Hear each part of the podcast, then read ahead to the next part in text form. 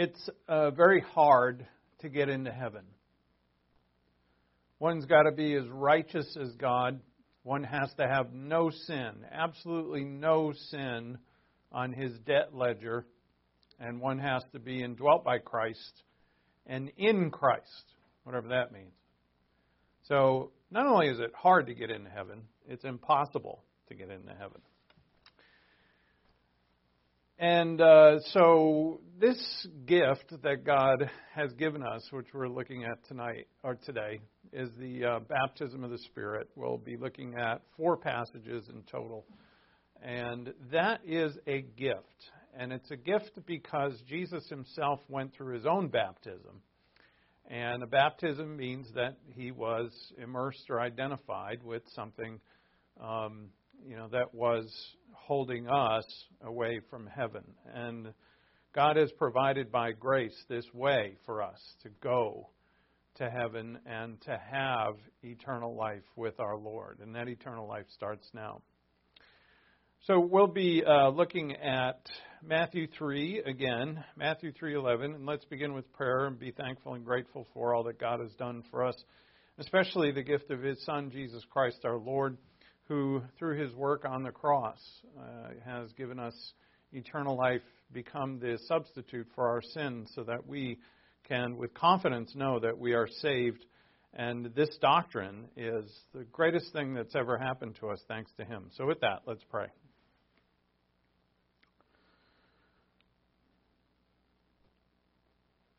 Our Father in heaven, thank you for your word. Thank you that you describe for us and um, explain something that's really unexplainable, but yet you give the, us the words that give us understanding that uh, something miraculous has happened to every everyone in this age who has become a believer. And of course, we mean by that a believer in the Lord Jesus Christ as their Savior. Everyone who has done that has been baptized, not by water, although many have by water, but that's not what's in view here. We thank you, Father, that through your Spirit, your plan, uh, you have baptized us into union with your Son, and by that baptism we have become your children and also a family that is united by love. You've given us everything, and it's a wonderful, wonderful plan and a life. May we, Father, come to see it greater and understand it so that we may walk in it with great joy. And we ask this in Christ's name. Amen. So imagine Jesus comes to you, he's walking towards you, and then he says, Satan, get out of my way. In fact, this is exactly what he did to Peter.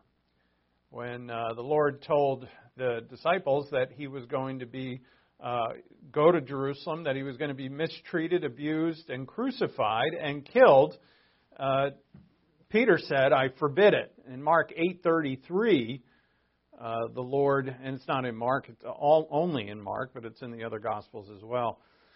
That the condemnation against Peter was, he said, "Satan, get behind me." Really, it means get out of my way. Would he say this to us? And the answer is yes. I mean, who of us have been perfect, or who of us have not actually stood in the way of the work of our Lord, whether it be in our own lives or in the lives of someone else. All of us have done it to some extent. The next thing Christ says to Peter after he says calls him Satan is he says this, you're not setting your mind on the things of God but on the things of man. That was the issue.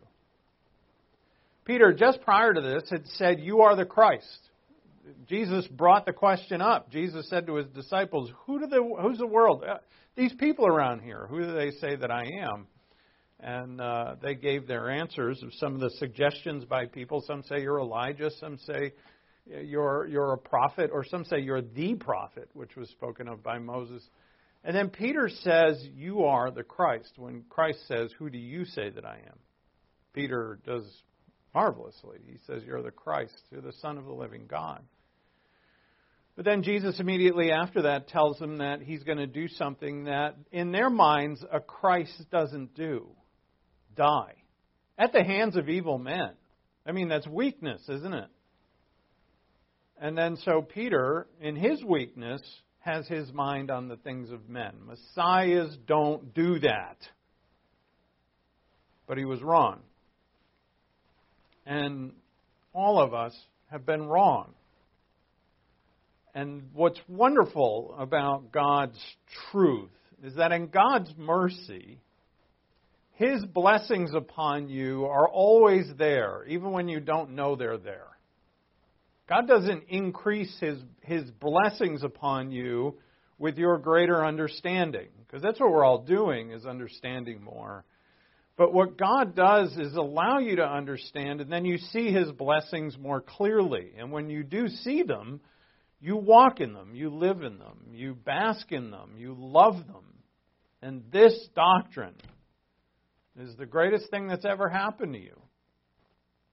The moment you believed in Christ, Jesus baptizes. This is the first idea. There's two ideas in our passage. The first one is Jesus baptizes with the Holy Spirit in order to gather his grain into the barn. It doesn't say his barn, but it does use the it does use the pronoun or Matt, uh, John the Baptist, who's speaking here in our passage, uses the pronoun his grain.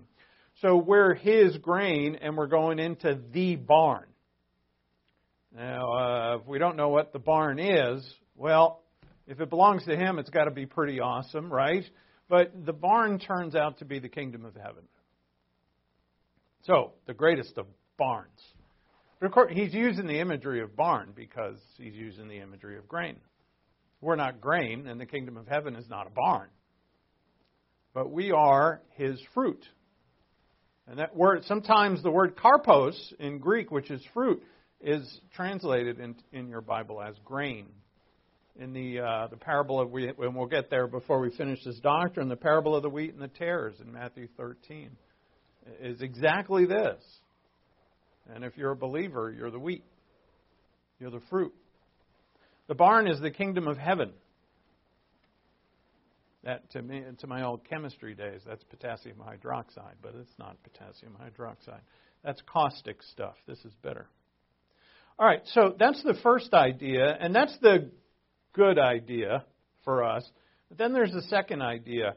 We could actually combine them together because it's all a part of the same thing. When Christ accomplishes his cross, those who accept him are the grain, and those who reject him are the tares, or those to be judged. And so, but really, I want to keep them as separate ideas because you and I are not destined for this judgment, and we should know this John says he's going to baptize with two things. That's it. There isn't a third one. With the Holy Spirit and fire. The second idea is that Jesus baptizes with fire in order to judge those who are not forgiven. Now, we believe in an unlimited atonement here, at least I do, and so Christ died for the sins of the whole world. 1 John 2 2 says it very clearly in my book, the Bible. But so we often well, the, the the sin is rejecting him, and Jesus. If if you've rejected him, then you're not redeemed, you're not reconciled, and you're not baptized by the Holy Spirit. And those are the two options. This is a terrible thing. It's an awful thing. And you know, God and His you know, if there if there weren't judgment, there would not be salvation either.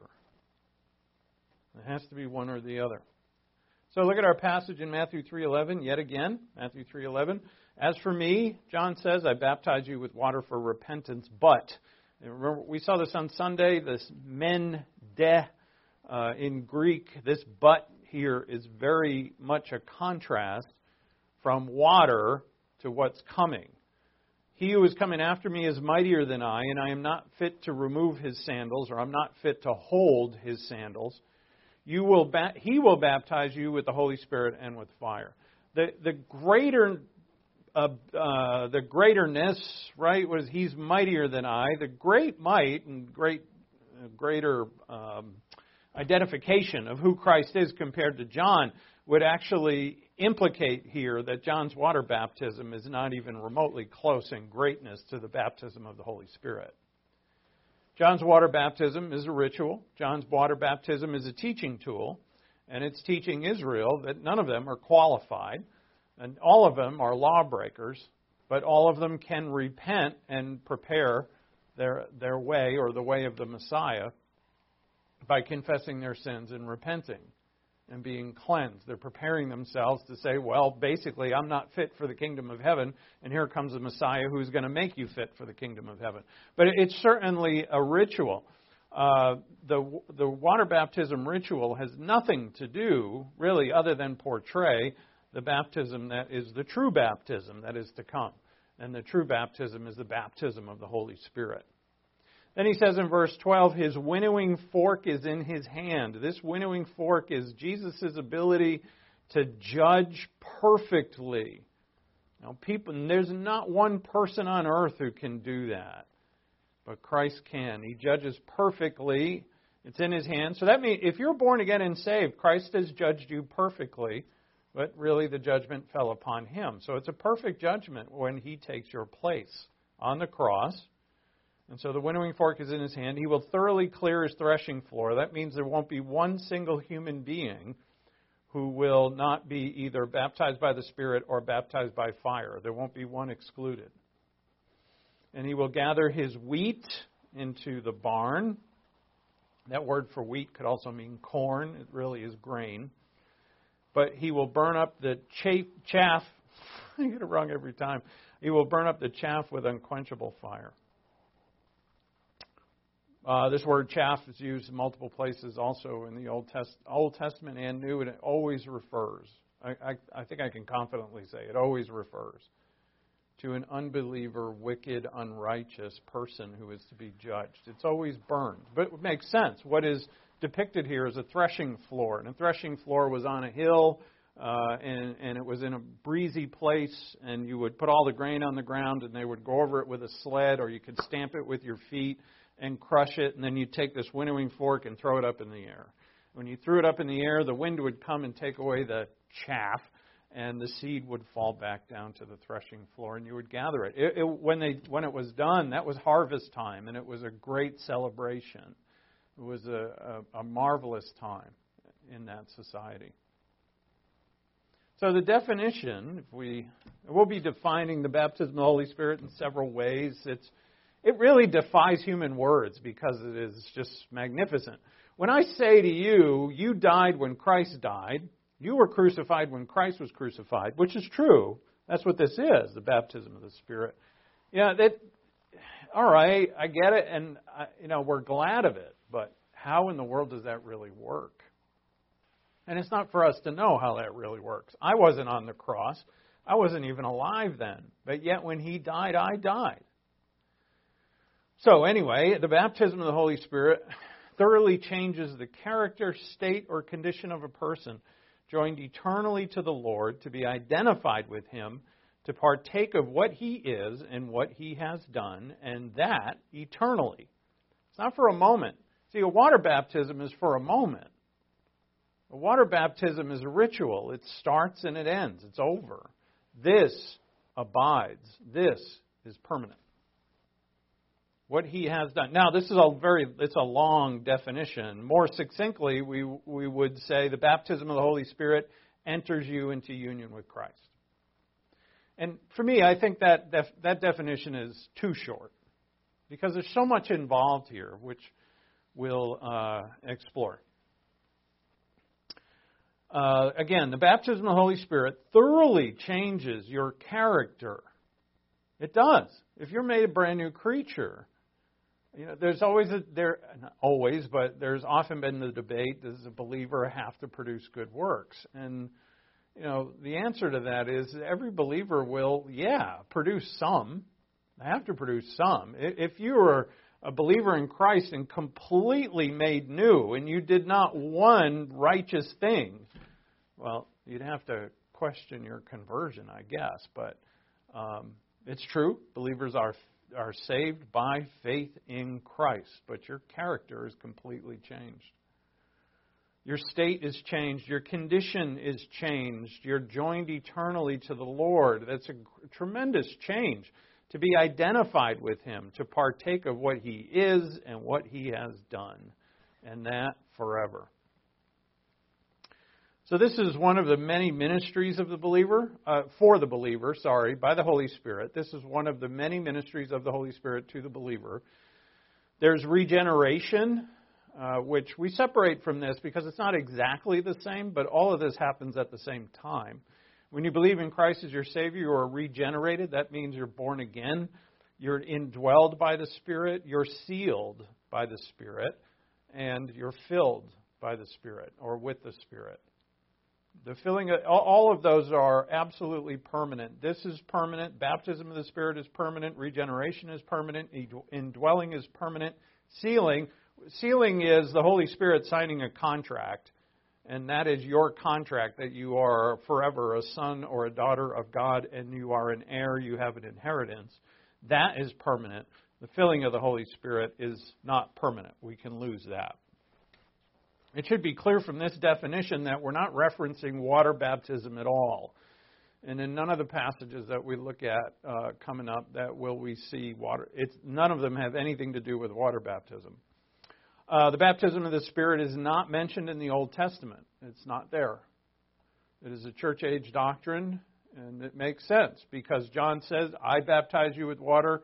The one who's coming, who's greater than me, whose sandals I can't even carry, uh, he's going to baptize you with the Holy Spirit. We cannot be baptized until Christ is baptized with the sins of the world, with our sins. So there's many benefits to this, an amazing benefit. As first we'll look at before we get to our main passage today is that the baptism of the Spirit supplants your relationship with the first Adam. It's in Romans 5 in Adam all die. You were born in Adam, born dead, spiritually dead. You were born separate from God, an enemy of God. You were born as a son of disobedience, alienated from God. And uh, what in the baptism of the Spirit, you are entered into union with Christ. Uh, on Thursday, we're going to look a bit at the Lord's Prayer in John 17 where he actually asks the Father that we would be in them like they are in each other. right? So I, you know, all these things, I used to hear them and go, yeah, all right, I guess I'd be marveling at them, but after I heard them a few dozen times, I, I don't know. It's just in my immaturity. I just wrote them down and thought, yep, yep, yep, I know that. Yep, yep, I know that. And now I read them and I'm just blown away. I just cannot comprehend. Think of the how unified, say, is the Father and the Son. And Jesus says, He prays in His prayer, Father, I want them to be in us like we're in each other. And Jesus gets what He prays for. He got what He prayed for. That's the baptism of the Spirit. When you're baptized by the Spirit, you were divorced, really, uh, divorced through death from your old lover, the first Adam, to an organic union with the last Adam. And so, as Christ said in John 14:20 in the upper room, you and me, and I and you. Seven words. You and me, and I and you. And an incredible truth embodied in those seven words. So, the first thing that, and this happens at the moment of faith, um, we're not really going to get into, and you'll probably appreciate this, I'm not going to get into uh, what other denominations think the baptism of the Spirit is. It's not my concern. Um, some think it's a second blessing that comes after salvation. The holiness denominations think it has something to do always with tongues uh, or miracles, and uh, it does not because uh, we'll see that. The passages speak against that stuff. Um, all believers at the moment of salvation are baptized with the Holy Spirit. All believers at the moment of salvation are indwelt by the Holy Spirit, filled by the Holy Spirit, regenerated, sealed, and all of that happens immediately, and it is forever outside of the filling. So, the baptism of the Spirit crucifies you. You feel dead? Remember that? Yeah, like exhausted. No, we mean that you've gone through a death and you've gone into a tomb. Uh, so the baptism of the Spirit crucifies and buries us together with Christ in Colossians 2:12 and Romans 6:4. We're going to be focusing on Colossians today and Romans tomorrow. So let's look at go to Colossians 2. We'll start in verse 9 to get the context.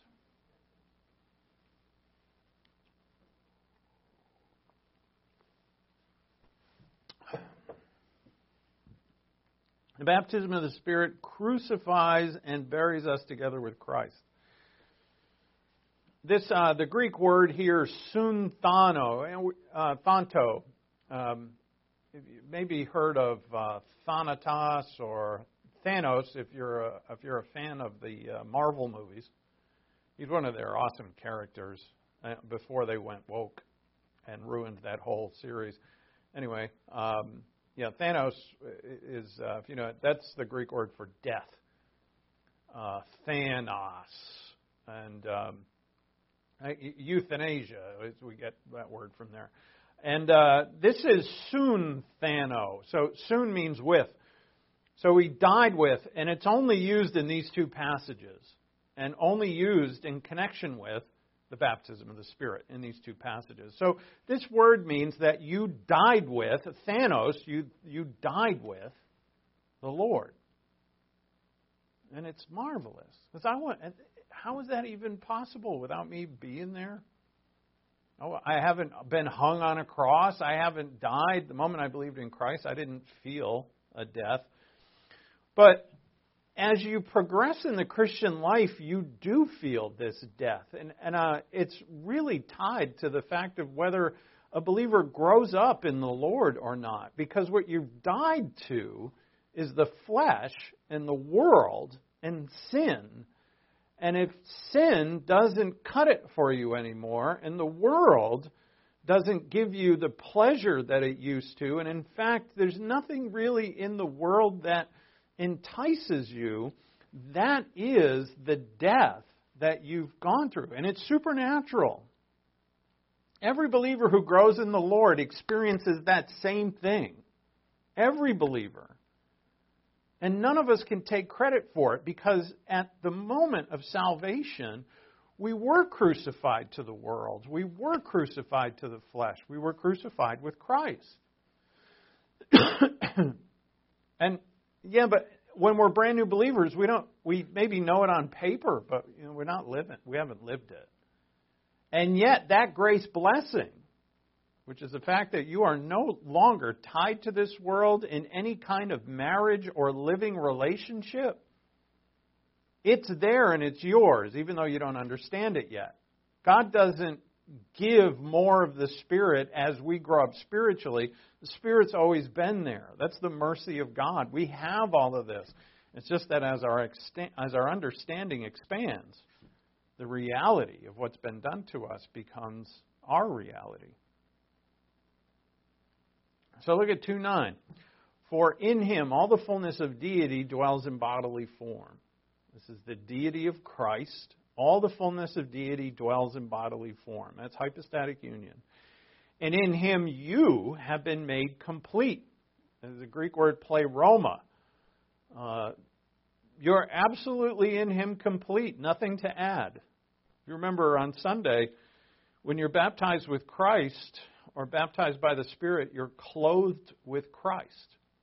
How do you improve on that? You can't. You're absolutely complete. That's in Galatians 3:27. So in him you have been made complete and he is the head over all rule and authority. So no one can go over his head and say you're not complete.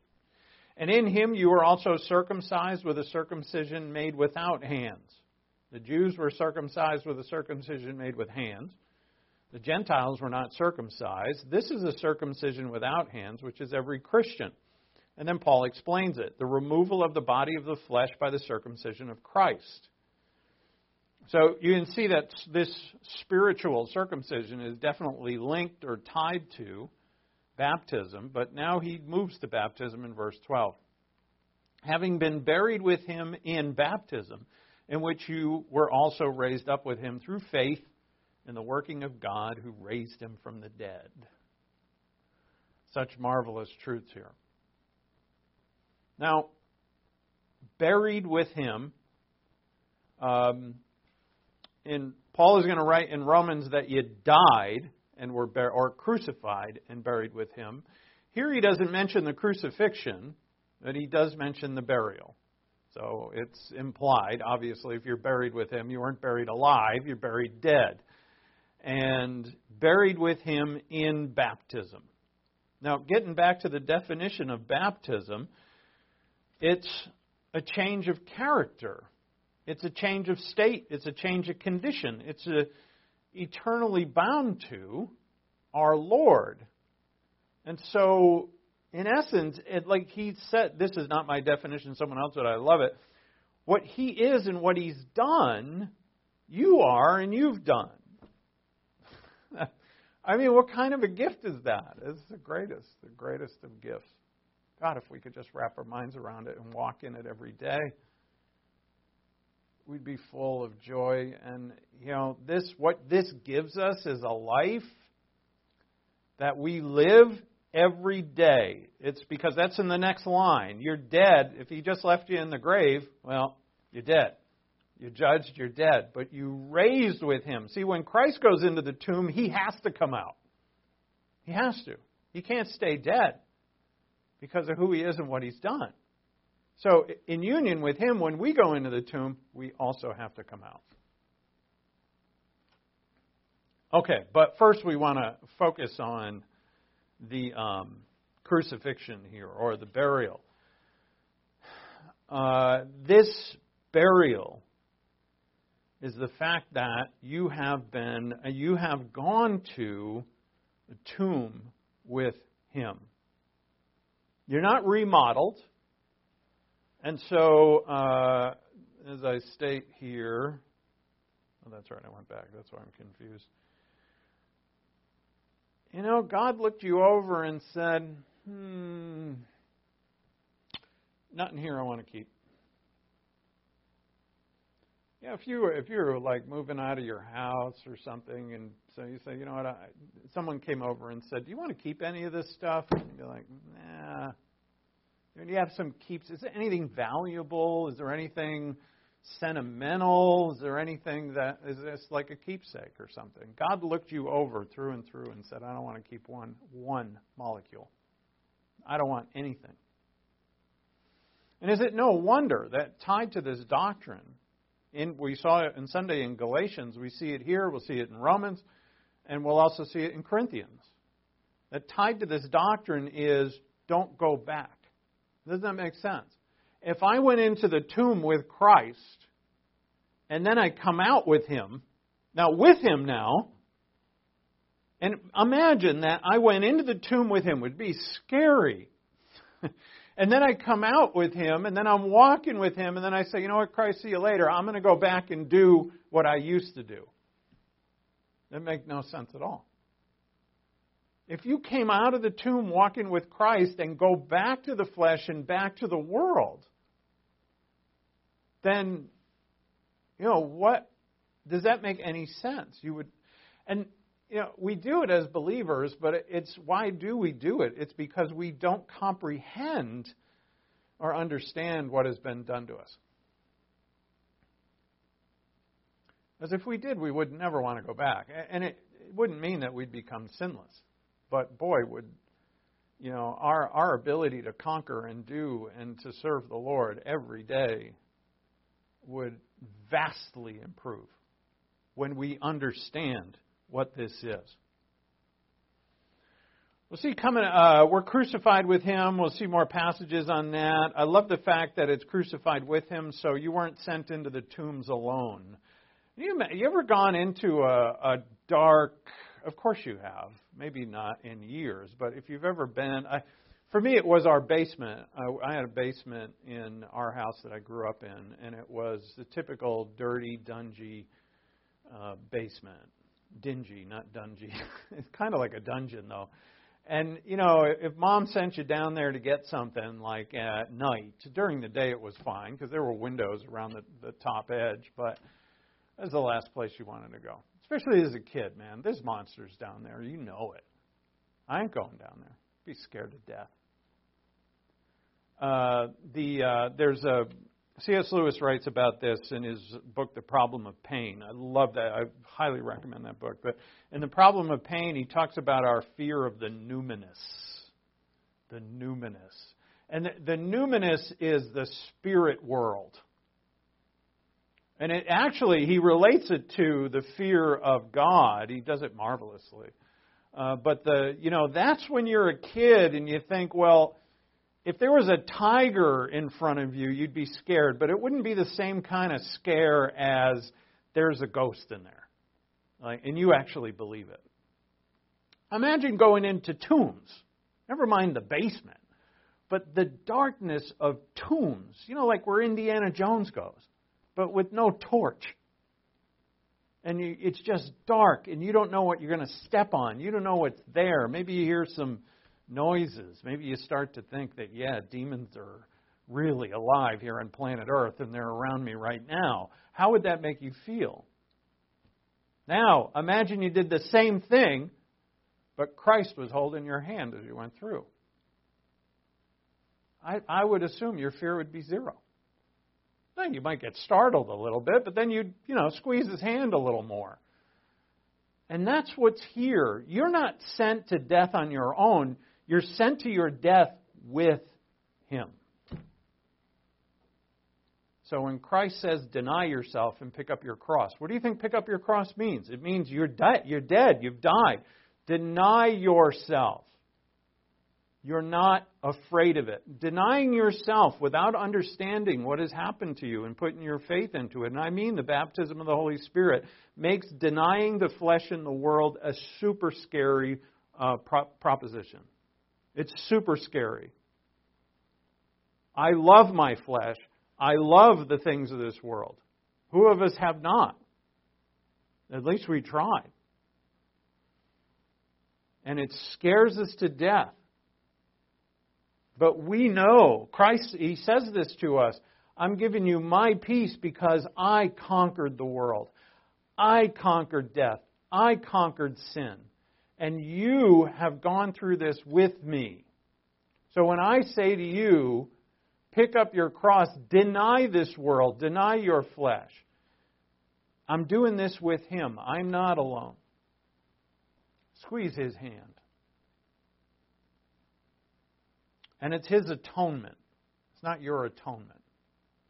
Nobody nailed you to a cross as if you had to pay for your own sins. He died not you. But then, here, you did. Then, if we were left in the tombs, it wouldn't be much of a life. The baptism of the Holy Spirit is being resurrected with Him. So in 2 8, uh, no, no, no, not 2 8, I'm 2 12. Sorry. Having been buried with Him in baptism, which you were also raised with him through faith in the working of God who raised him from the dead. The power of God raised him from the dead. And because you're baptized by the Spirit, meaning what he does, you do, what he is, you are, you're raised from the dead. Notice how you were raised from the dead. Through what?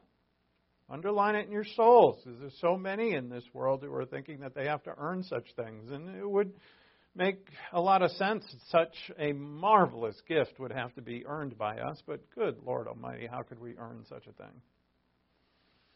This is by faith. The moment you believed in Christ, it's through faith in what? The working of you? No, it's the working of God, God's work. It was God's work that put Christ to death, that judged him for the sins of the world, your sins it was Christ's work, sorry, God's work that raised the Son of God from the dead. Know, I was uh, I'm I'm reading this book about the last 24 hours of Christ, and uh, the the author turned to when he's standing in the Sanhedrin, the high priest says to him, "Are you the Christ?" And he says to him, "Yes."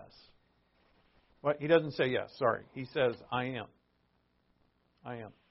Ego eimi. That's his response. I am.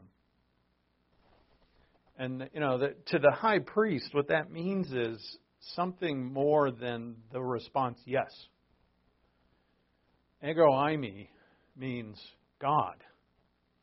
And just in case that high priest was confused about what that meant, then he says, You will see the Son of Man coming in the clouds in his glory. It's a direct reference to Daniel chapter 7, which is a direct reference to God in his eternal kingdom. And, you know, that's what's here also. This one raised from the dead is God in the flesh.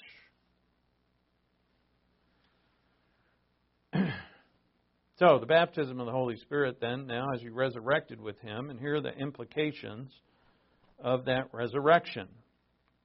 Your brand new birth. In Christ you are made brand new, 2 Corinthians 5:17. In Colossians 3:10 you're made in the image of Christ. So this resurrection is in his image. Again, it's not something that's yours independently. It's his.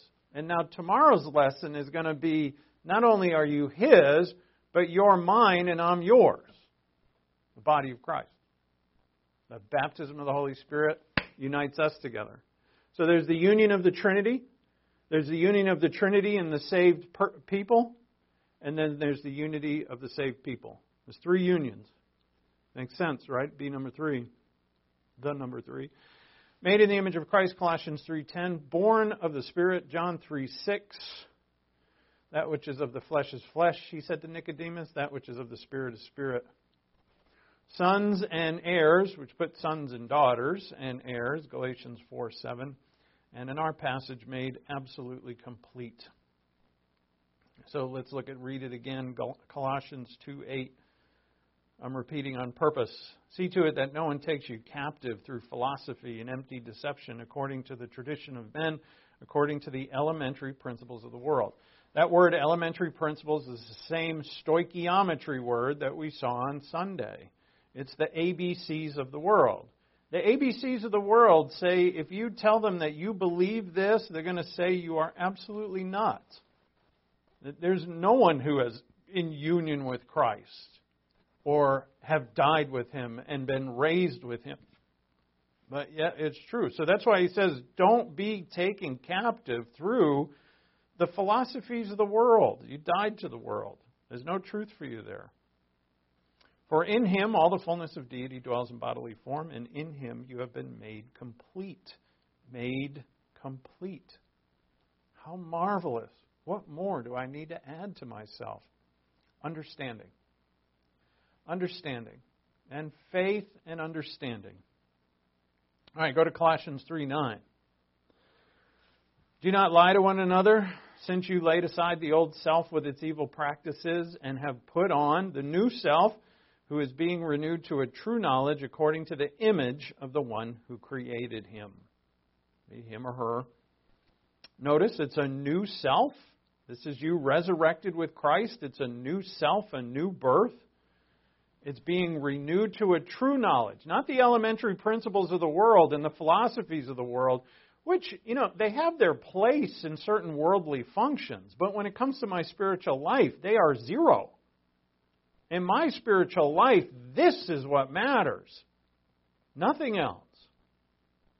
The other stuff I may need to know to, like, I don't know, do my job or hold a conversation with someone about something worldly. But when it comes to my spiritual life, none of that contributes to it.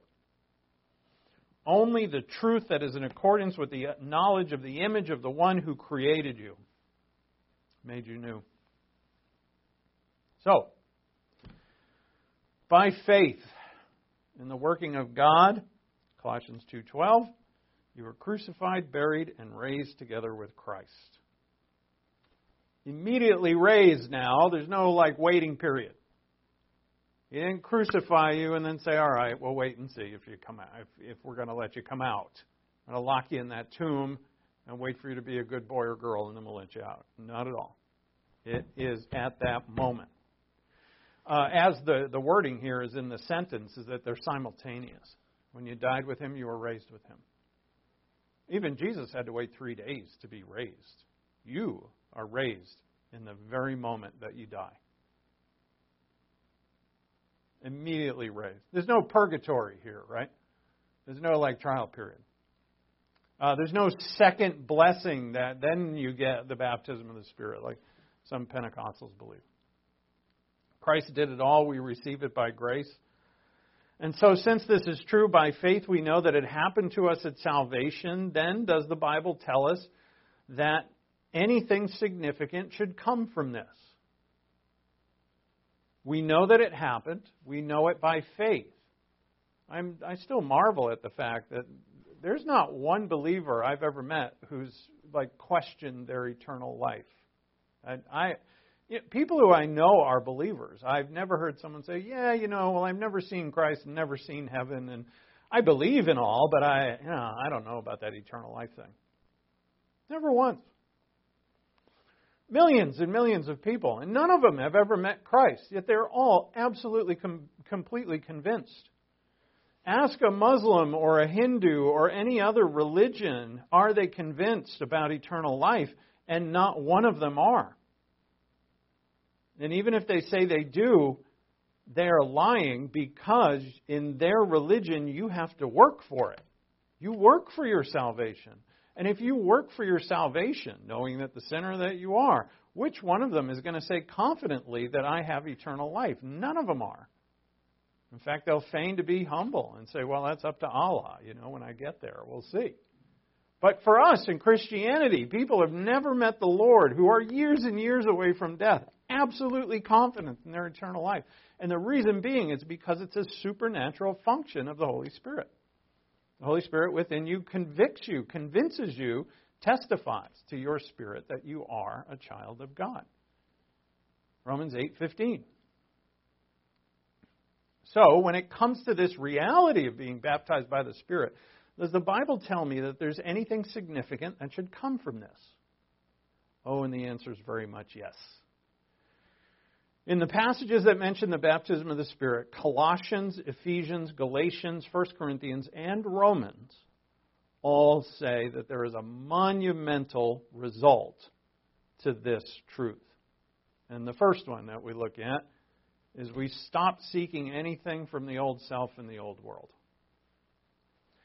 Again, it may take us a little while to get up to speed on this because we have no understanding. As new born again believers, we're still pretty weak and not much understanding. But um, if I reference us back to the Thessalonians, which we studied not too long ago, the Thessalonians were up to speed in a matter of months, just a few months. And Paul said that their love was mature, their faith was mature, and their hope was mature. So this, you know, we don't. It's it's up to us how long we wait to understand. But you have the Scripture, you have the Spirit, you can come to an understanding by faith, and therefore this is a brilliant blessing from the baptism of the Spirit. You stop seeking anything from the old self and the old world. You see the freedom in that. Because that's where all your temptations come from. And what does sin do for you? We're all old enough in this room to know the, the pleasures of sin and the repercussions of sin. Is it good? Did it really did it really come through and what it promised? The fact that we stop seeking anything from the old self and the old world makes us free. That's death to your old lover if we're dead with Christ, like I said, we went into the tomb with Christ, holding his hands, went into the tomb with him, came out with him, and resurrected, walking with him in his resurrection body. And then we say, All right, Christ, see you later. I'm going to go back to the world and to the flesh and do what I used to do. It doesn't make any sense. The reason it happens is because we don't understand. What is so important for us from the Word of God is to understand it. And that understanding has to come from the Scripture, like we're doing here today, and we always do. We still sin, of course, but we're dealing with a nature that is judged. When we say that our old nature has died with Christ, and it has, obviously it hasn't terminated. It hasn't like gone away. If it did, I'd be sinless. There will be a time when it terminates, and that's when I die physically. Well, uh, that will go into the sin nature will die in the grave forever, and I will be face to face with the Lord. Magnificent. I can't wait for that day. But until then, the uh, old nature or sin nature is not terminated, but it is judged. And so the Lord, and this is important, the Lord has annulled its power. We still sin, but we're dealing with a judged nature and we are dependent upon God the Holy Spirit who, who indwells us. And so by faith and application, we totally overcome the sin nature. We don't become permanently sinless, not until death. But we're, again, dependent upon the Holy Spirit who indwells us, filled with the Spirit, dealing with an old nature that has been judged by God and crucified. We hold the high ground of strength. And from that high ground, that spiritual high ground that can, that our strength comes from, the Holy Spirit and the Word of God that we've known, put faith in, and applied, we actually overrule the flesh. So you're not dealing with an with a terminated nature, old nature. You're dealing with a judged old nature. And so this doctrine or our understanding of it, I should say, of the baptism of the Holy Spirit is the basis for the Christian victory in daily life over the sin nature. Your faith in the reality of what has happened here at the moment of salvation, your understanding of it, is the basis for your victory every single day over the sin nature.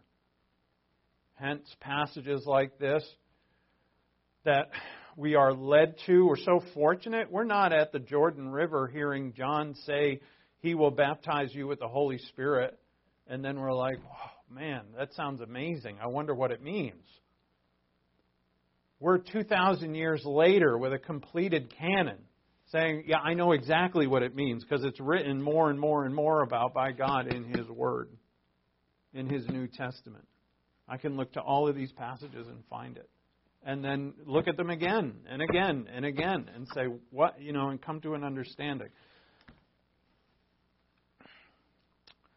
Now when we understand this and again we're looking at the implication that we're not seeking anything from the old world but there's things that we still want and need.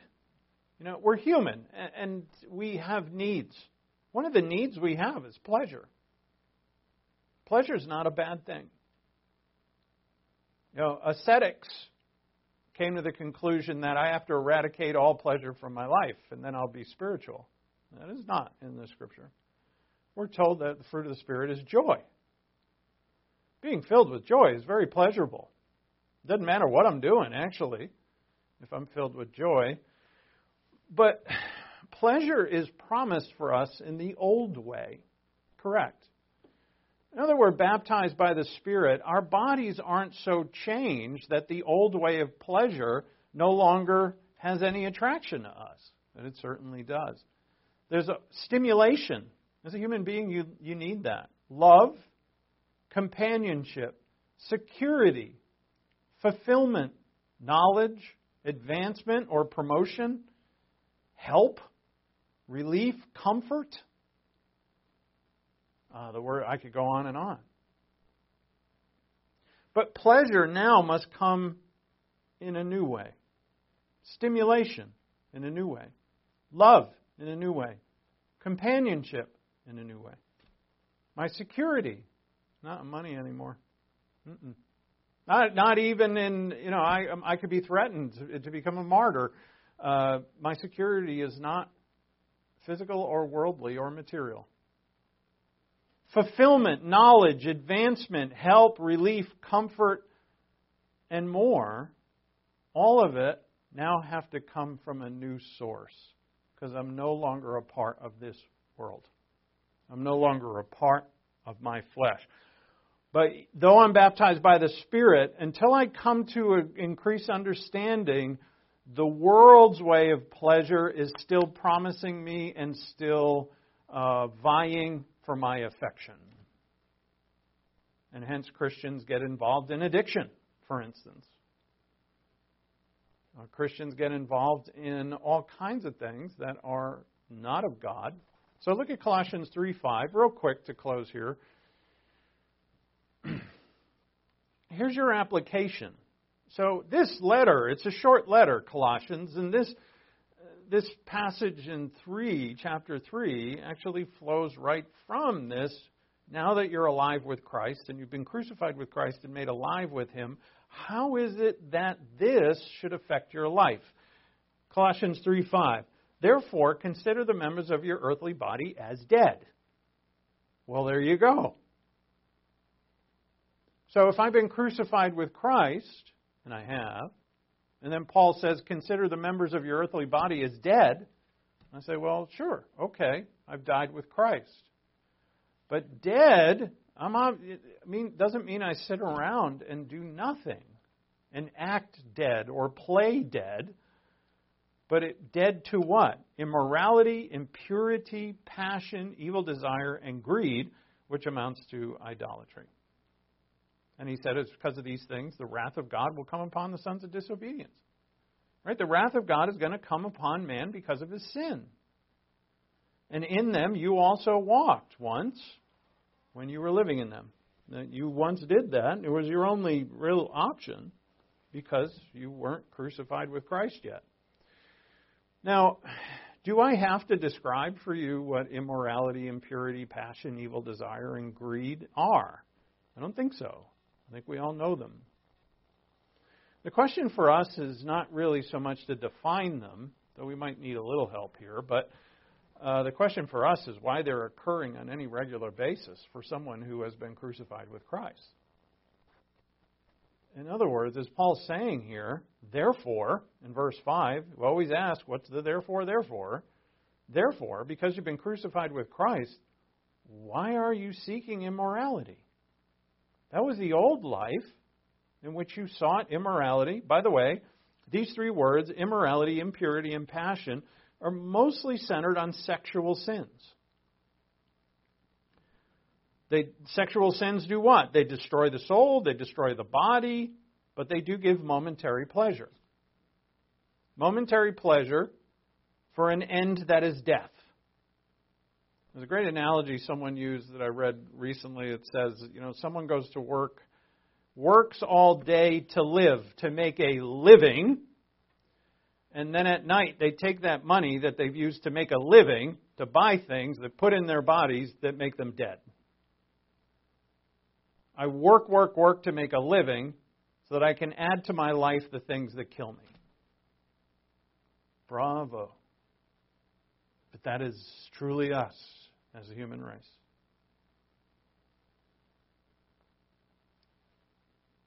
When it comes to, say, for instance, sexual pleasure, can Christ fulfill that pleasure in you? I said, well, wait a minute, wait a minute. Now, now you're getting like, what, what do you even mean? What Christ is going to give me sexual pleasure? I don't mean that at all. I mean the need that is in your soul for whatever can Christ fill that need. And if he can't, he's a liar. He's lied to you if he can't. The fact of the matter is, is that he can. That he can give joy to your heart without the thing that is sinful. And Christians are like, well, how do I do the sinful thing and still worship God? You don't. That's what he says so clearly. You could be in the worst danger that there is when you think that you're actually succeeding in worshiping God while doing the sinful thing. Because then you're, you're truly self deceived, and that's the worst place to be. Christ is going to, some way, somehow, fulfill your desire. Evil desire are things that are against God that promise to fulfill a craving could be any other addiction like alcohol or drugs. It could be sex. It could be money. It could be the envy of others that you want, or it could be anything. And uh, then greed. Greed means that you want more or something else than what God wants for you. You could be so you could be super poor and have greed. Greed is you want more than what God has given you. You want something else than what God has given you. That's greed. And all of it, as Paul says here, amounts to idolatry. And the thing about idols is that they don't fulfill anything. God makes fun of idols all throughout the Old Testament, in, multiple places. He says, Go get your idol and have him come talk to me, for instance. And I say, Well, the idol's made of wood. He doesn't talk. Why don't you pick up and carry your idol into court with me? That's one of my favorites. God, tongue in cheek, says, You know, I'll walk to court. You go pick him up and bring him to court because your idol can't walk. It's made of stone. He makes fun of idols all the time. And what are idols are things that we worship that give us nothing. And when we the more we worship them, the more they demand. And we give to them more and give to them more, and they give us nothing, but they keep taking and taking and taking until we're dead. And then the idol does not mourn over your death. And hence, when we idol worship, because we eventually come to know this, pretty, pretty rapidly we come to know that the idol isn't giving us anything, we start to fear the idol. Idol worship brings fear. And fear brings hatred. And then comes this next set of sins. And I know I'm close out of time here, so let me just run through them quick. Fear turns to hatred because the idol doesn't deliver. And then he says in verse 8, But now you also put them all aside anger, wrath, malice, slander, abusive speech from your mouth. Do not lie to one another since you laid aside the old self with its evil practices and have put on the new self, who is being renewed to a true knowledge according to the image of the one who created him. This anger, wrath, malice, slander, abusive speech, all centering around verbal sins, are the result of idol worship because the idol worship made you afraid, and now out of your fear, you're combative and angry and you're attacking, and it's because you're afraid. And you're afraid because you're an idol worshiper. And you're an idol worshiper because you don't understand what happened to you when you were baptized by the Holy Spirit. So the solution's at the beginning. Discover what this doctrine is. So, do you feel like you've gone to hell and back? That's the death. At least to the tomb and back out. Do you feel like you've died? Again, if you're still interested in seeking the things of the world and the flesh, then you haven't felt the real sting of dying with Christ. And if you are a believer, you have. You've died with him. In mercy, God never limits his blessings to which the believer understands, or to that which the believer understands. We are all completely and infinitely blessed by the baptism of the Spirit, whether we understand it or not. So we have to keep learning, keep knocking, keep seeking, keep asking, knocking on the doors of understanding, and ask God in prayer. He says at the end of this letter in Colossians, keep fervent in prayer. Keep praying, keep seeking, keep asking, keep knocking. Make this make sense to me, Lord so that I don't keep going back to the things of the world or the flesh and I live this abundant life that you've given me. So Christ is baptizing people with the Holy Spirit to make them his wheat so he can gather them into his barn. And that process of baptizing us with the Holy Spirit makes us what we saw here today. We die with him, we're resurrected with him, and then, as we'll see tomorrow, we walk in newness of life this new life that is just absolutely marvelous and free. Let's pray. Thank you, Father, for your word, grace, and mercy. Thank you for all things that you do for us, which is above and beyond what we could ever ask. You did it before we asked. It's like you say, you answer prayers before we even before we even say them. We are so grateful, Father, to you for our Lord and for all things that you do. In Christ's name we pray. Amen.